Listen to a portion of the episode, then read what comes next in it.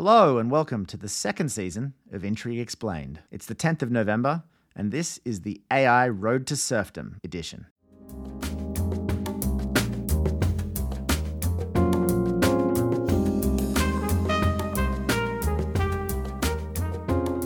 Before we get into the general topics of today's conversation, with me is my old sparring partner, Dmitry Grozoubinski, the director of Explain Trade, a trade and negotiations consultancy. Hello there, Dmitry. Looking well. Thank you. It's good to be back, John. And also, which is a little bit of a surprise, we're definitely 33% better, or actually probably more like 150% better now. we have uh, Helen Zhang, my co founder at International Intrigue, uh, and longtime friend, former diplomat, former colleague of all of us. Hi, Helen. Welcome. The Hello, besties, as Gen Z people say. We are going to is- keep adding Australian diplomats until morale improves.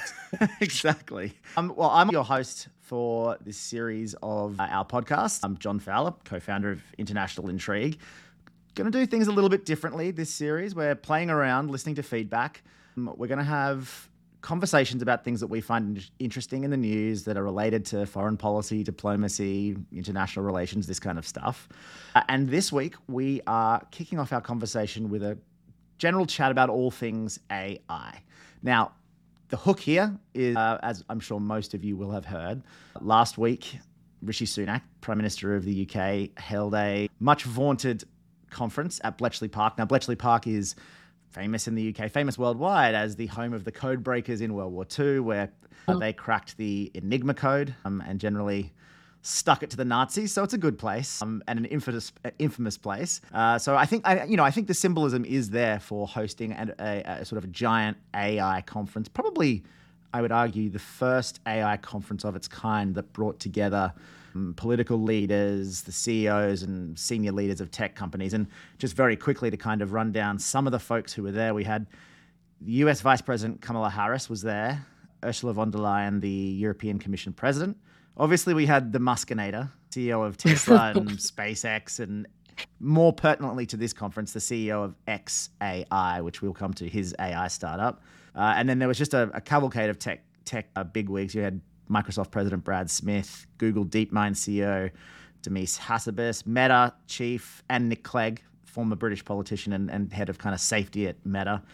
OpenAI CEO Sam Altman, that's the folks behind ChatGPT, Anthropic CEO, Nvidia CEO Jensen Huang. So it was a like absolute, you know, who's who of heavy hitters in this space. And they kind of discussed how to control, regulate, rein in, stop AI taking over the world. Helen, what did you make of the conference? Did you, was it a snooze fest, or I mean, and also why now? It feels like obviously AI is blown up in the news, but why? Uh, why was this conference right now? Right. I mean, before I answer that question, I just want to acknowledge all the logi- logistical stuff behind the scenes who've had to organize the Oh Bletchley Park. Apparently, it was Yeah, a total jeez. nightmare, as you can imagine. Tiny little village trying to get that many people in. So uh, that's my first thing. My second thing is I'm disappointed, John, that you didn't introduce Rishi as Dishy Rishi, um, which I think is still appropriate and That's- acceptable. that's- that's- no, maybe you're, matter you're for you. shaking your head. Yeah. So, all right, we might re- revisit that. But look, to, to answer your question of, you know, why now? I think this last year we've really, really seen AI blow up, right? And that's not to say that AI hasn't been around for ages. There's been companies using artificial intelligence, machine learning tools for decades, right? But now in the last year with ChatGPT, obviously it's become really mainstream. And I think that's raised awareness as to, oh my God, there's this existential, quote unquote, existential risk. What are we going to do about it? Right? And so I think that I think was a catalyst behind a lot of country um, getting together and banging their heads together to think about what's next. And of course, tech companies I always, you know, the Silicon Valley sort of letter early on this year drew from a lot of senior tech folks who were there saying, "Hey, we need to do something about this technology because unlike." Social media and sort of the web 2.0, web 3.0 with AI is potentially much, much worse, um, or is much, much worse. Um, so that's the second point. And then I think thirdly, of course, what else is going on is the, the China-US competition, right? And everything that's sort of behind the greater sort of geostrategic. So all these factors, plus the fact that I think folks really just love international conferences, Any excuse up. to get on a plane? Correct. Any excuse to, you know, get together and, and have, have a bit of a chin wag. But look, as as to whether or not it was successful, I think, and please feel free to jump in here, others, but I thought it was. The fact that you got sort of, you know, the likes of US, UK, China, and the three sort of, I guess, what they call like the tripod of tech regulation, like the Chinese, the EU, and the US model, together hoping to get to the same place, I think is a win. And I know that's a very, very weak source sort of agreement. Uh, don't worry, I'll, I'll, come back at you and, and disagree with you. we'll, we'll, put some we'll okay. put some hot sauce on the weak sauce. excellent, excellent. But those who are listening, just just uh, as an interesting segue, John's nickname, as I've called him for years, is actually Sauce. So whenever oh, people yeah, mention Chinese, Sauce, yeah. I think yeah, yeah because well, John sounds like and also just like it's, it's, not a particularly nice image of like my hands covered in sauce or something. But, but let's let's leave that there. Dmitry, um, thoughts? I mean, particularly on why you think the urgency of this stuff is is appearing now. I mean, Helen mentioned AI is blown up. This existential threat idea is really, you know, it, it's first arose in Terminator and now it's come back. Why now? And what like what's what's what's the driver of it? You think? Well, I do think there is this nebulous sense of apocalyptic threat but I do think even in our earlier discussion a minute ago, it kind of goes undefined. Everybody jokes about sort of totally. Terminator existential risk, yeah. where sort of the logic is we we task an AI with making the world a better place, and it figures out that the number one variable that it can alter is the number of humans, and reducing that to zero, and how many problems that would that would fix.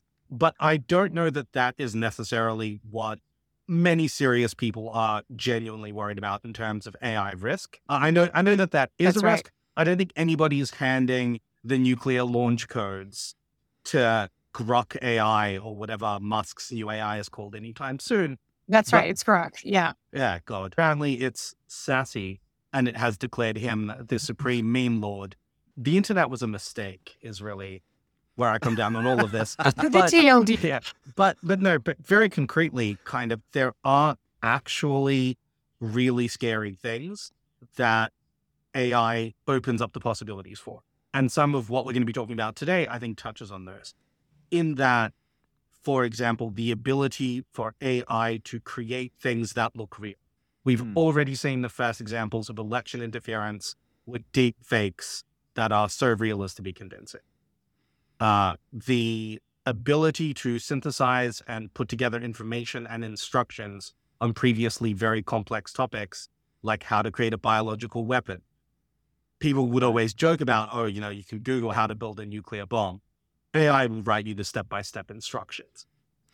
So, so I, I do think that there is this sense of urgency. There's a, a public sort of vague discomfort of like AI is scary but there is also within expert communities from health to national security to a whole bunch of other places, a lot of voices going like, no, no, we need to be start having really serious conversations about what this stuff can do. And we ideally should have started those conversations five years ago. Well, actually, Dmitry, on that, I really think that the like the key difference, right, the sort of polar opposites of within the AI machine learning community is people who believe that the existential risks are the things that they have to tackle first, versus others on the other end of the spectrum who are like, you know what, that's just actually BS. You know, we just need to tackle things like algorithmic bias and things that are, I guess, a sort of internet representation of the existing inequalities in society. Right. So that's where the sort of two discussions are. Could, could you explain big... algorithmic bias? Algorithmic yeah, for bias? sure. For sure. So, for example, if you, you know, during my time working at Google Search, when you Google sort of like secretary, you can imagine what kind of images produced by the search results, right? And I think that sort of bias from society of like, okay, maybe that's like a bad example. I see John having no, no. reaction. John's like, actually, I was a first secretary second actually. you know, um, but you know, seriously, if you Google that or certain terms that have obviously biases that are implicit in our society being reflected online, and that is one thing that people are kind of thinking about solving. And so, for those who are working in sort of the human rights space, I think that is one area that they're really thinking about versus people on the national security slash election integrity and democratic resilience side on the other end of the spectrum are thinking about the other stuff that you just mentioned. I think I think that's a really good point that both of you've made. That this idea, this dichotomy between existential threat and you know, my Terminator line there was a bit of a throwaway line, but it it is yeah. kind of half the problem because that's how I think a lot of the media slash public Oh, think 100%. about AI. That's what they attach to AI. It's a bit jokey, but it's also like, oh my god, we, we're, we're all going to die. Um, but Nick Clegg, president of Global Affairs at Meta, he was at the Bletchley Park conference, and he and he literally said exactly what you guys said. He said existential fears are being overplayed at the moment; they're unknowable. Um, he's more concerned about the immediate threat to things like democratic polls. He, he said Mhm. we have some things which we need to deal with right now, and they need to take priority. So it's a, it's a it's a really good point. I mean, like existential threats to democracy, sure. But I think on like a local personal level, if you're listening to this, chances are, if it's not already being done so, within five years, your resume, when it goes in to apply for anything larger than your local coffee shop, chances are the first layer of screening over that will be by an AI. And if that has been programmed on like a successful candidate looks Oh, like a 100%. white male who went to Yale after going Yeah. to a private select school, that algorithmic bias is going to start like doubling down on inequalities that already aren't great. Yeah. I mean, I think that's already here, right, Jim? I, I think I'm pretty sure that no, no one actually ever saw my CV when I applied for at tech companies. It was already screened by machine learning. And then only if people got references, then they went to a real person to say, oh, yes, I know about Yale. Uh, this person is not Yale, male, and pale. So therefore, right, Right. as an example. L- Um, but l- it's only, I think, going to get worse. let me ask you both a question then. I- Is international or are international conferences like this the right place to be talking about those kinds of, you know, really internal firm level kinds of things? Do we do we want international governments dictating to individual firms, you know, fix your algorithm here, do this about bias, or or is it better to kind of let companies figure it out and and uh, go that way? I mean, I, I honestly think this is a good thing. And I, know, I think, John, you know, I'm a, a bit of a tech optimist, like not in the blind, musky sense of the word, but I do think that, you know, having companies uh, as well as governments at least be on the same page, thinking about guardrails and what's out there and kind of like, you know, very loose norms of like, hey, this is okay. And this requires human input. And AI really just augments human decisions, right? Helps human decisions. Um, so I definitely think that this is, uh, you know, ha- having it is better than not having it. Similar to kind of what we talk about COP and also with the UN, right? Like the- the the other alternatives if it's not there. Um, and I do think that this sort of forum, you know, we talked about this in intrigue as well with the pluralistic as opposed to multilateral setting is probably more nimble and competent at producing some results because there are fewer kind of gesturing and posturing and sort of making, you know, national level statements Well- than than the UN. And also, I mean, realistically, at this point, even though the potential to affect the world is obviously there, there are very few countries and companies Oh, 100%. sitting at this table at 100%. the moment. Like I, I and, and I mean Yes. that with with no disrespect to, you know, lesser developed countries, but it, it's you know, it's not Yeah. a thing that they have experience with just yet. I think. Totally, totally. Uh, I would Ne- also say the role of, sorry, the role is to step in where there isn't a natural market incentive to do the right thing. And when it comes to large model um, and AI products, a lot of the commercial incentives are to do what's easier and cheaper, which is to rely on, say, existing data sets that may not be demographically balanced. Um, and so, Mhm. so there is a kind of role, given that kind of not doing the right thing creates commercial commercial benefits, I guess, in, in the short term. You can Uh-huh. you can operate cheaper if you operate more recklessly than having a summit where all of the big leaders send a signal going, hey, maybe not tomorrow, but at some point, we can ask you some pretty hard questions about the guardrails you put in place, sends a signal to the guys who are putting Yeah, this together like going, better, yeah, better spend the money now, spend a little bit more now, and make sure we have a good story to tell six years from now when the regulators start getting feisty.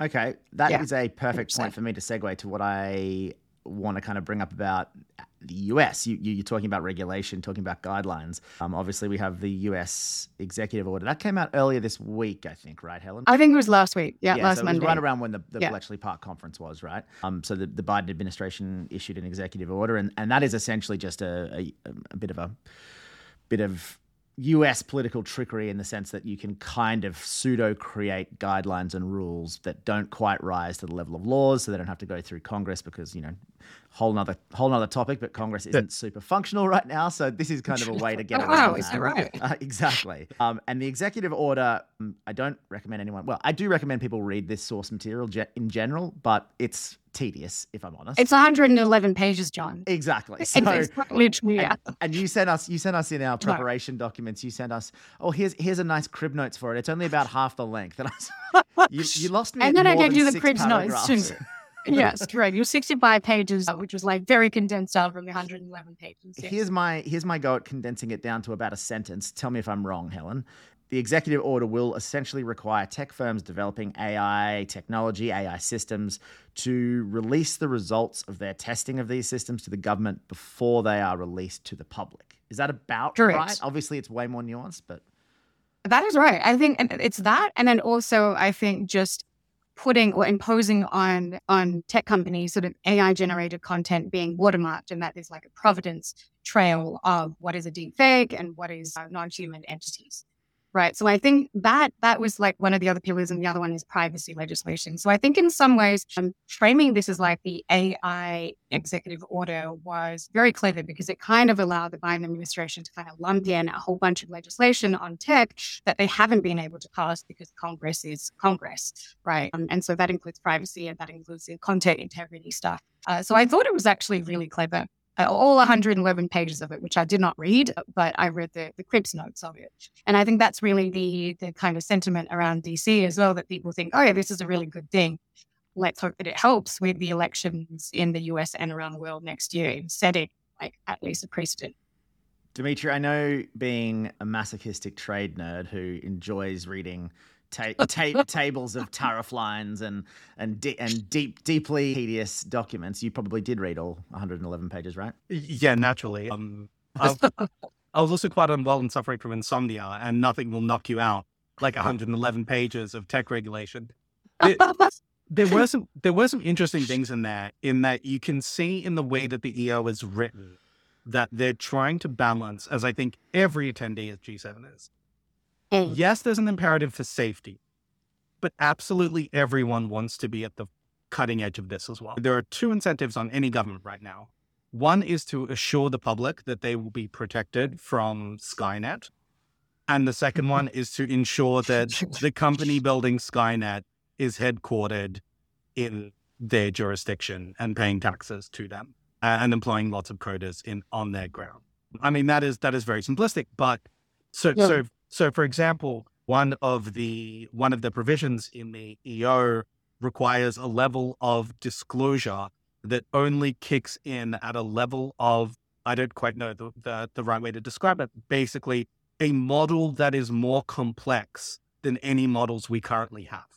We are two Right. or three years away from having large language models that right. are sophisticated enough to be covered by the disclosure provisions of this E EO.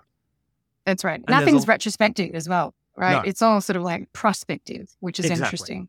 Yeah. it, it is all very much saying so with one side of their mouth the eo is basically like hey look at all this cool stuff we've done to to try to safeguard the public with things like uh, authenticity tracing and watermarking No. but on the other hand it's a sign to the tech sector from the us going hey we've got you you can make investments in our market because and from the us perspective we have to remember the us isn't competing in a vacuum it's competing against two very specific players Totally. so in the EU, their message to EU firms, both of them, is hey, listen, you don't get you don't get listened to in Brussels at all, ever. Yeah. And that's not me saying that. Talk to literally any business in the European Union. They are Yeah. an afterthoughts afterthought in the Yeah. European Parliament. And they're like, in China, you can potentially operate in a space that in some ways is very conducive to building AI. The Chinese Yes. will hand you Totally. mass amounts of data with very few guardrails. But Lots of political guardrails, but that's about it. Oh, Sh- Yeah, exactly. Exactly. No, no privacy guardrails. Yeah. So even as they're collaborating at Bletchley, they're also kind of all competing with each other to build whatever OpenAI becomes, whatever the next OpenAI is. And I found that really interesting. So here's where I come down on all of this. And I am deeply worried, not about AI, but I am deeply worried about the fact that tech companies and governments are so aligned. Now, Helen, you, you mentioned earlier the this, hmm. this letter from the leaders of Silicon Valley. So it was like Altman. It, well, it was, a, it was a ton of people, right? It was noticeably, like 2,000 signatories. Yeah. No, noticeably yeah. not that many from Meta, which I thought was interesting because I've always thought Meta under Zuckerberg operates a little bit more cleverly on these kinds of things than other tech companies, but that's a that's a conversation for another day. But it was yeah, essentially a very that, a fairly strong consensus from tech leaders uh, yeah. and the folks who are at the top of the AI race, the ones who yeah. are, are, well ahead. Then I'm talking OpenAI. Sam Altman testified in front of Congress. I think it's to me the absolute blue ribbon definition of regulatory capture. I think that these guys are being, you know, hugely funded by VCs, as we know, and, and Microsoft in OpenAI's case and, and all this kind of stuff. They are being advised that this is a race. AI is a race to market share. That's the tech, generally the tech model, the tech business model. This is a race to market share there's fundamentally very few barriers to entry. Obviously, there's technical barriers to entry. Obviously, there's time as a barrier to entry, mm. but there are very few barriers to entry. And what better barrier to entry can you erect after you have kind of planted your flag in this space than government regulation, which makes it almost impossible for new startups, for new companies to get off the ground because of the burdens on regulatory, you know, conditions. That's the best way to entrench a non-market moat around a company when you're already the leader. And it is no con- I think it's no coincidence that the folks who are asking and, and Sam Altman literally asked for regulation. What does it take for mm. a person who's grown up in Silicon Valley to go to Congress and beg to be regulated? Everyone's, oh, what a good guy, what a lovely guy. He cares about get the hell out of here. He wants the government to say, oh, all that stuff you've already built, you're not gonna have it, you're not gonna have meaningful competitors. Now, I it's I mean the the executive order was designed by, I mean, in deep co- conjunction with these companies. Dmitry, oh, yeah. you, men- you, mentioned that yeah. it kind of doesn't kick in for a couple of years because they don't want regulation right now. But when they get to a size where they feel they can cope with it, bring it in because that's when we don't want competitors.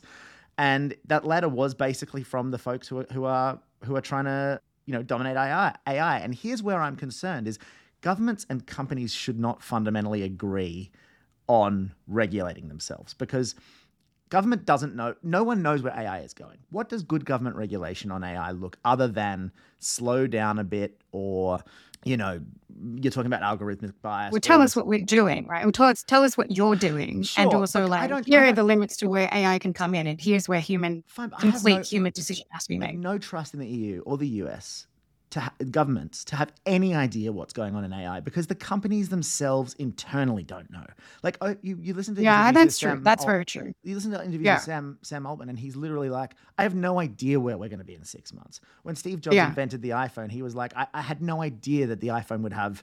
Maps on it in like you know six months. Like the, no, sure. stuff is unknowable. So when governments get involved in regulating it a obviously and i'm not an anti-government person but a there's a huge risk of them making catastrophic mistakes. But even beyond that it's just the slowing down of innovation that is the core to the west like the west is not growing. We need to improve productivity. Ai is the gold standard of how we're going to do that. Yeah.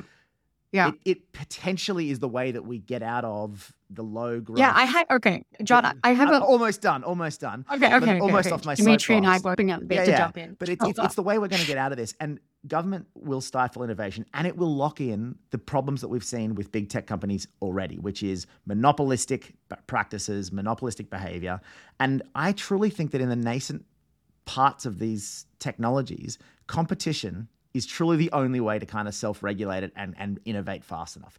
And maybe that's a very like libertarian view, and I don't have many libertarian views, but I think I just think it's ridiculous to think the you government knows how to do me? this better. John, you were you. I think you were by the definition of a libertarian. I think, which is mm-hmm. not a bad thing. It's not an insult at all. But I will say, okay, on the first point, the the letter and the people who were behind that, I will have to push back and say that I actually went to the briefing when they came to pitch to us and tried to get people to sign up. And it was, oh, yes, it was a Sam Altman's and also tech execs, but there were, there were a lot of people from Silicon Valley who were working in the trust and safety space who genuinely wanted to see some kind of guardrails to do with ChatGPT or similar kind of it. technologies. It, they didn't though. There were people who were out of the industry and people who were like no longer invested in that. And they sort of showcased, you know, in that presentation, they showcased the ills or sort of the ex- negative externalities of Web 2.0 and social media. And they said, this is, these are the things that could happen if we went to, um, if we got 3.0 with AI right? That's the first thing. And I think the second thing is there's actually a lot of positives within the tech, I think, tech optimist space of people who think AI is really good for lots of industries. And we can segue into diplomacy as well, like how it can improve healthcare and education and finance and really just be a step change for a lot of economies who are trying to catch up. So I do think that there's a lot of positives in like the innovation and AI space the bulk of the media coverage is, of course, focusing on doom and gloom. But I think that people who are in the industry working on this don't necessarily really see it that way. And you know, I I, I think that it's whatever is happening right now with the, the, the kind of momentum and the moments within AI are heading towards the right direction. Can I jump in and beat up on Road to Surf to Revio too? I mean, How dare you? That's, a, um, deep, that's a oh, deep cut for the economics nerds. Yeah. One thing I'd say is, first of all, in terms of building AIs, these things cost so much money to build that it is not like when you say, oh, we're going to restrict entry into the market. People are not building new LLMs in their garage. OpenAI is burning money on every single like chat GPT use. These things are hugely, hugely expensive and they're pumped up with VC capital. So unlike in a lot of other spaces where you could restrict competition, competition is already in that fundamental core of like build a new large language model from scratch and do something really cool with it. That is already restricted to a finite club where kind of probably like regulatory disclosure wouldn't be the barrier. If you've got a mm. billion dollars to buy 50 million CPUs to sit there and power your AI model, you can afford to then spend the extra 50,000 bucks to have an intern send a letter to Congress. Yeah, yeah, to to pay for compliance, which is expensive. I'm not going to pretend it's not, but you can probably cover the cost of compliance. So I'd push back on on that a bit. Uh, I would also say, I mean, there are dangers to the biggest danger I can actually see is downstream. It's not that industry wrote this EO, and it's not that there's a huge red flag that industry loves this executive order. What worries me is that when it comes to implementing this executive order, and as you know, listeners should be aware, there is legislation and there is like regulation and executive orders, and that happens at one level. But that effectively yeah. sets that sets the direction and it sets a goal. But then frontline agencies, implementing agencies, have to come in and paint within those lines. And totally. the real challenge is going to be how do those guys who do not have astronomical budgets and are constrained within government pay scales hire the kind of specialists who understand AI? When at the moment, if you know what AI even stands for, you can get a job in Silicon Valley for six figures. I know I'm probably Helen's friends are probably going to throw things at me, but the, the demand for the, the demand for genuine specialists in AI is red hot. Um, yes, correct they're fierce competition. So how are these guys going to, as you say, if if if Sam doesn't know what's happening six months from now, how are implementing agencies and regulators meant to kind of watch the fences? Who are they going to hire to do that? That's the part of I don't know if it's regulatory capture. That's the part of like a revolving door thing that makes me worry more than the top level stuff. So I think I think you've hit exactly my point that and I, and I would push back on the first bit of what you said, which is like, oh, the cost of you know get compliance. You know, compliance is that's that's not what is prohibitive. What's prohibitive is that you are working, you have Uh, put got your foot in the door, and you are the person or you are the companies that are writing the regulations, rules of the road. Not now, not two years from now, two years from now, but constantly into the future. Like if you are the ones that have President yep. Biden's ear, the administration's ear, your great point, Dmitry. If you're the revolving door between, you know, AI companies and regulators of AI, this is what we see with Wall Street, right? This is the big, mm-hmm. problem, this is mm-hmm. the big problem with Wall Street is they sit there and they go, oh, we've just appointed the CEO of Goldman Sachs as the Treasury Secretary, and then he goes back and forth, and of course totally. he goes in there and writes regulations that you know, from a from a devil's advocate pos- position, are favorable to the banking industry, which then prop like props up America's economy. On the other side, are favorable to the banking sector, which then takes the piss and runs away and makes lots of money. So like this revolving door is it's not it's not about like being like oh it costs a lot of It's- money to file the right But stuff. you just said the banking sector. Not it's not that it's good for Goldman. It's good for the banking sector. But yeah, right. But like we, the, the banking sector is still dominated by some giant players, and it's pretty hard to start a new company to challenge Goldman Sachs because they've been writing the rules for so long. Yeah. But John, this is also just like very characteristic of the US, right? It's a uniquely sort of US sort of symptom where you have industry and the government just having a revolving door and working very ha- close Right. hand in hand on like sort of previous things like fossil fuels and that in the finance sector as well, and then now tech. Um, and tech has been around, you know, last decade as well in terms of them trying to work together with like social media regulation. Um, and this is just the Uh, next Can I, thing. can I put a pin in It's- social it's media problematic. regulation? Because you, you mentioned it, and and, and a lot of people are saying, oh, it's like the internet and it's like social media, and that's why we need to get ahead of this. And and I understand that that vibe because it's like, oh man, maybe we could have stopped all the bad stuff that's gone on since then. But let's go back to 2010 and do a thought experiment. What would you have done? What would you have done as government without knowing per, without knowing really anything about social media because you're in government and you, and you know no one knew what would happen? What regulations would you have put in place in 2010 that would have that would have helped this current situation? What would I would have forced Elon Musk's dad to hug him. We were one hug from that, that was dad. probably back in the 80s, I think. That that boat had probably sailed by then. Yeah, Government's talking about always use too slow. contraception. I don't know. I mean, genuinely. uh, Escalated I don't know. Oh, but Sorry, sorry, someone had to go there. I mean, what? Like, I think governments are dealing with SATIN Low and whatever that system was that we used to use at DFAT. But truly, I, I agree, John. I don't think that governments would have known how to regulate 2.0. And I think that's why the, the, the Silicon Valley letters were trying to sound potential alarms of 3.0, right? And like, part of the presentation was showing and like, tell, not what, what, what do we say? Like, show, not tell, right? They were trying to show as opposed to tell what was happening. But I don't think the social media companies themselves back then in 2010 to go to thought experiment knew what was coming. Whereas this time it's different and they do know what's see, coming. see, I don't think they do know. I think Have a better idea, better I think They idea. have less of an idea. AI is so unknowable. It's so much more complex. Like it's. I mean, you Well, can't at even least argue it's like knowing the unknown, right? Before it was an unknown unknown. This time it's like, oh yeah, we know there's an unknown. Is that is that just too I, much? I think they're both probably I mean, it's too, too much Donald Rumsfeld, but I Uh. think it's I think they're both known unknowns. But my point is, you can't regulate this stuff prospectively because no one knows what's going to happen. And what's happened to Twitter now after the Muskinator took over? I mean, it hasn't really worked, but there is some succor to be had in the fact that Bluesky exists, Mastodon exists. Like there are alternatives. In Facebook's trying to build Threads, which you know got 100 million users users overnight. Like the, the fact that you can compete with this stuff pretty easily because there aren't too many government regulations around it gives me more hope that the possibility that like a company that goes wrong can be kind of competed away. Now, again, I'm I'm being maybe a little bit apocalyptic, but if we get to a world where you've got mm, three or four dominating AI companies because they're the only ones that can sustain themselves in, in, in the marketplace after having written the rules and all that kind of stuff. What do you do if OpenAI gets taken over by, you know, King, you know, M- MBS, for example, and we're not comfortable with it? I mean, apart from regulation and government level stuff, you, you can't Mm. say, okay, we're not going to use ChatGPT anymore. We're going to it- you know, it's there's, there's, there's you're, you're basically concentrating the risk, in my view. I still believe in the free market as a way to kind of self-regulate these kinds of things, unknowable things. Okay, but I think that that last point is quite interesting because one of the ways that the EO leans in is through the national security lens.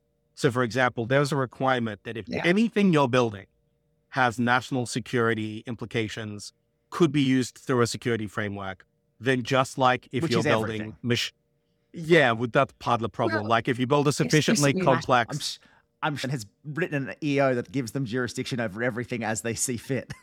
Well, yeah, but like this part of the challenge with AI is that it's not the, and this is what a lot of the debate is about. Helen, you will correct me because I don't understand this stuff nearly as well as you. But my hmm. understanding is a lot of the debate is a lot of people say we should regulate, but do we regulate the individual use case?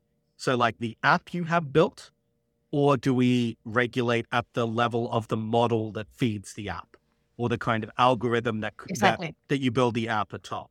And I think a lot of the the arguments for doing it at the model level rather than the app level is that Mhm. with a sufficiently powerful model, you can do just about anything including horrifying stuff no one's even thought of. So doing so regulation at the app stage is like too late. We will Exactly. have already unleashed horrific things. Um, Exactly.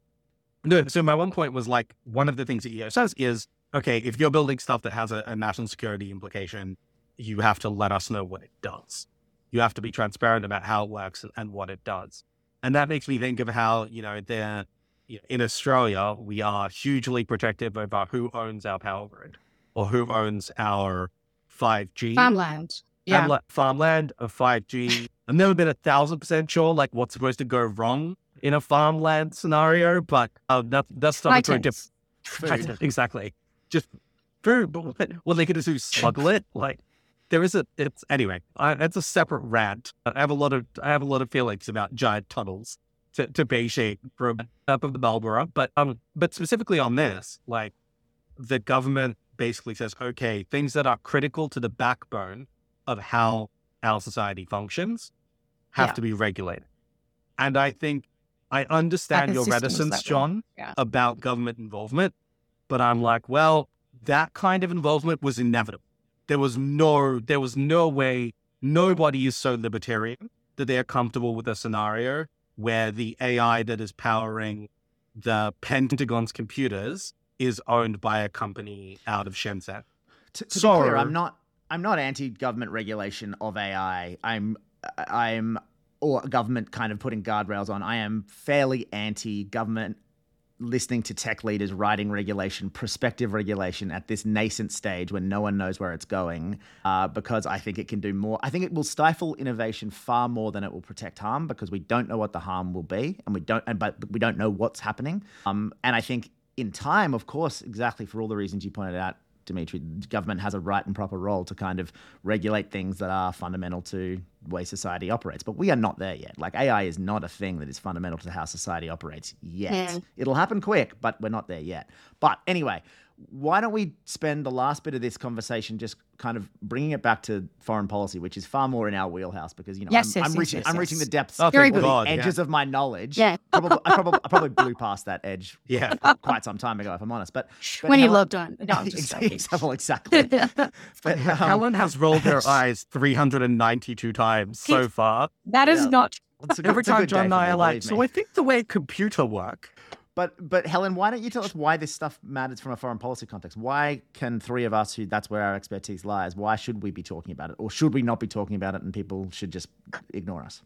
No, I mean, we should absolutely be talking about it, right? I think that it is really going to transform the way that diplomacy is conducted. And this is not me saying, you know, Robert, coming for your job as diplomats. It's saying that we can be, we can, well, our colleagues at the department can still be, will be better diplomats because of AI, right? And I think that's, it will happen in three ways depending on uptake, but, you know, in the efficiency, in policy making, in service delivery. I really think that if you really embrace AI within diplomacy, a lot of the really mundane, like repetitive work, like media summaries, like tracking trade negotiation positions, like track checking trends within, um, you know, certain countries, like supply chains or conflicts, right? That, that sort of stuff could be, if adequately harnessed using AI tools, can really help make you a better diplomat. Imagine never having to write media summaries or talking points. Um, or have had a having job. people that do that. you know, to, to- Well, then you were there to what's the say, hey, this is actually false." Well, Carrying Sure, but- suitcases for ministers. yeah, yeah. Correct. Yes. Airport, airport, uh, airport lackey. But I, re- I really do think that it is a really interesting tool that, if used well by diplomacy, can transform how we do things, like uh, and, and make service delivery more predictable um, for clients who are using consular services abroad, and also enhance like the sort of content that we're able to put out as. Sure. Um, what what about things like you know let's take the fact that we do need to regulate it at some point and this stuff is a global technology beyond borders right i mean still yeah, yeah, yeah. ones and Yeah. zeros what role do kind of the Bletchley Park or even a more formal UN one as we chatted about at the start do you think they have a role in it is that is that something that diplomats are going to have to get around Oh yeah, absolutely. I think that you know it's a sort of the substance and the form of AI and diplomacy is something that all foreign ministries need to get their head around. I think they need to have tech specialists who understand what they're talking about Mm. in order to kind of like prosecute those tech interests at the whatever plurilateral, multilateral convenings. In the same way that we had climate scientists or people who at least were a little bit steeped and understand the sort of science of like climate, right? Talking about the COP negotiation. Uh-huh. But I really do think that we're trending towards that way. Um, but I also think that, you know, AI can be used as a tool of diplomacy. So what I mean by that is like potentially thinking about how you can use AI technologies to help countries that you are trying to, you know, support through your development budgets to sort of leapfrog that uh, technological jump. I don't think there's been enough thinking about that particular area, but I do think that we are potentially trending towards that once we get the other infrastructure, physical infrastructure stuff set up. Uh, but it's exciting. I really, I really do think that technology or AI in this case is going to to make uh, people better diplomats. Can I make two two points on that? Very much to support Helen's point. One thing that AI definitely does is it makes uh, lower to mid tier technical tasks accessible to people without technical skills. Like it can fix the back end code of your website if your website isn't that complicated. And most websites aren't that complicated. So, in a really practical example, I did a lot of trade negotiations. 80% of the time, what we're doing in that room is basically playing with the English language, trying to find a formulation of the words that works for all sides and has the right implications. Mm-hmm. I was reasonably good at that because, unlike a lot of the other people in the room, I grew up speaking English. And so I have an innate feel for the nuances of what the word infer versus suggest will mm-hmm. sound like if you have everybody in that room with access to a gigantic model that can help them sort of play with language, going like, give me 20 variations of this sentence. And what I want it to do is make sure that regulators still have the space to control for pesticides, but yada, yada, yada. And Mhm. it spits out 24 of them. Suddenly, developing countries who previously would have really struggled to engage at that level on an even footing are Mhm. able to plug their exact ideas into a machine and have it give it like that is point. empowering on Totally agree. it would have been transformational when I was in the room. Yeah. And and I, I for one can't wait to see it. On a kind of bigger point, um, I think Helen brought up climate change, and this is where I think it's really interesting uh, from policy perspective, because in terms of U.S., China, Europe, but especially U.S., China, climate change Mm. is weird, right? In in almost every other con- context, the U.S. and China barely talk to each other. In fact, are in loggerheads and in open competition. But even kind of politicians on both sides and even hawks on both sides will sometimes go, okay, yes, we're in a, you know, say the US will say China are bad actors and we're, er, we're fighting them and they're so dangerous, but we have to talk to them about climate change. There's no getting around Yeah. the fact that we have to talk to like there's there's no Yeah. solving Yeah. it without them, blah, blah. And then there's a climate change summit and now like the, the Chinese and the Americans are talking. Now, does that solve US China tensions? No. Does that mean we will have a peaceful 21st century? No, obviously not. But is it better than the alternative? Yes. Every point of contact where we can have the superpowers go, yeah, okay, we hate one another, but this is a shared global concern that we need to find a common language about is a Mm. net positive for our chances of living through this century, very frankly. Not to be apocalyptic, but from a foreign policy perspective, the more practice these guys get of getting around a table and working towards some sort of common understanding, the better I sleep at night. And I think AI being one of these global things that no country can regulate on its own, where there are incentives for being a free rider, which means that there are incentives for global rules. I think AI could be another one of those fertile grounds for a good discussion. Maybe that is Yeah, I mean, wildly optimistic. No, it's not. I mean, it's already happening, right? Data scientists and COP teams are using mm. AI to sort of measure the impact of like certain positional changes or like certain point percentage points in mm. the next like decade in terms of countries' pledges, right? And that is a very real good outcome for using that technology in this context. Um, and if you think about, you know, for example, another example, like rebuilding Ukraine, right? Using satellite imagery to be able to track how it's actually looking and where, you know, potential sort of conflicts could impact in terms of downstream agricultural outputs and demining and the quality of the soil, etc. So I think, you know, I now, I am now speaking beyond my brief, and so I'm probably not uh, able to speak to that convincingly, but I do think that more broadly, again, I think that it's a really good thing for diplomacy. And I think the three of us should potentially, as another side hustle, uh, start up a, uh, a tech tool to help people track, like to, to help people in these climate negotiations or something. Helen, it's one thing for us to talk about tech. Uh, and get beyond our brief. It's a whole other thing to suggest that we should build the tech. So that might be where we leave the conversation. Yeah, and AI today. diplomat. John says it's too heavily regulated. Uh, yeah, it's Not not space. correct, Exactly. yes. It's not open He actually signed that letter in Silicon Valley. I saw John Fowler on the list. Yeah, exactly. I, I, I wish I was important enough to be to be asked. So what we're going to do here is we're going to finish up our conversation with let's call it house party chat. What kind of things this weekend when you're at a house party of you know someone you don't know that well? How are you going to break the ice? What are you talking about? Can be interesting, can be you know tedious if if that's your personality, which it probably is mine to be honest. Dmitry, what what what are you, what are you what are you going to be uh, talking about? Oh God! See, I was I'm gonna lay into them about this Grok AI thing, um, because I find it to be the the the funniest kind. Uh, listen, I as every as everyone who knows me knows, I am very invested in Twitter, and having Elon Musk taken over was a like a, a personal personal decrease in my quality of life. But now Elon Musk has released an AI called Grok AI which provides sassy answers to questions. It provides answers.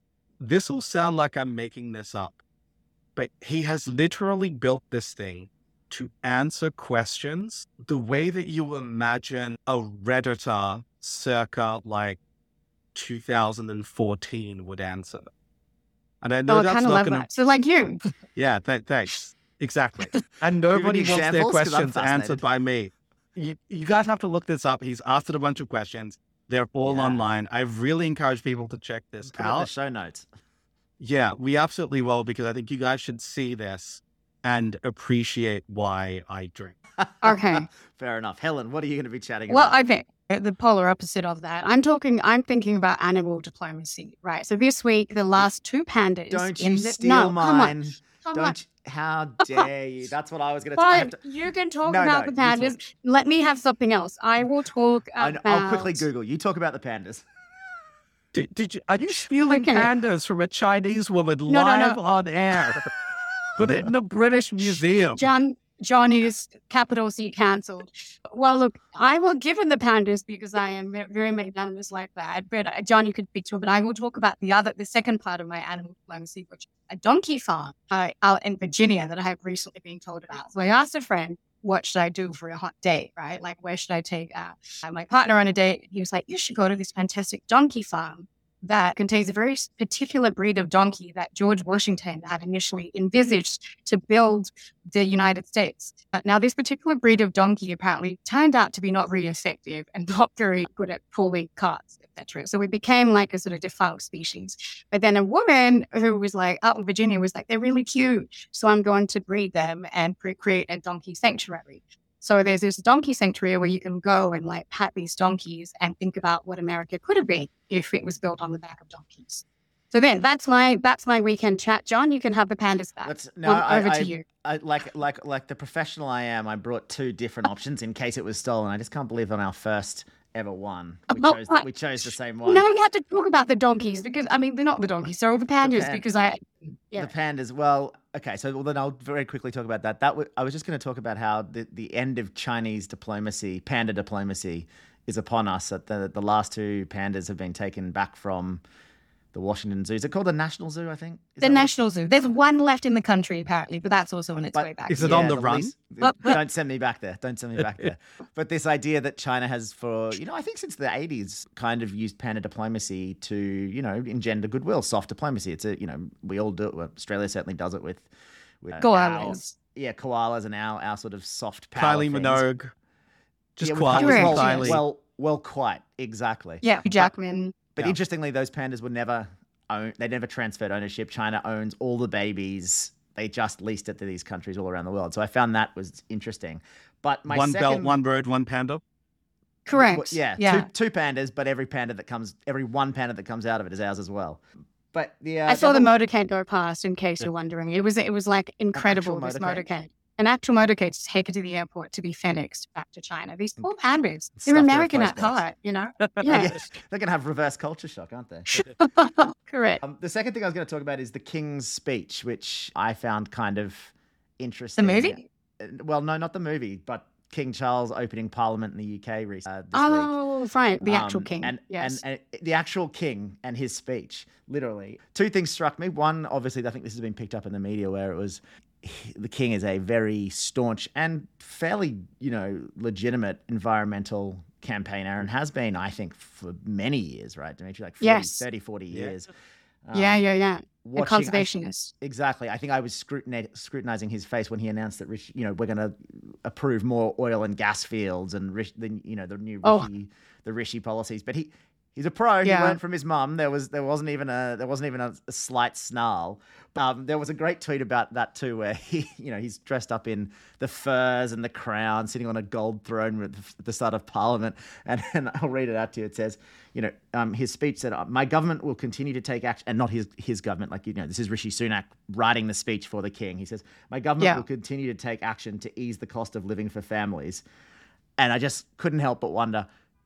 Talking about easing the cost of living for families when you are dressed in truly dripping in gold. Do you know how those two things expensive that me. stuff is to maintain?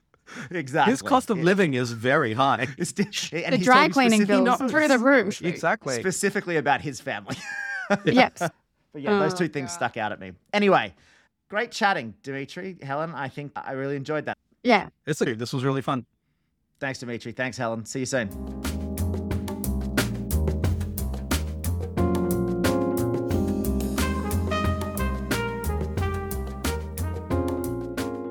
Thanks for joining us. If you enjoyed this episode, don't forget you can subscribe to receive the rest of the episodes in Season 2 the second they're released.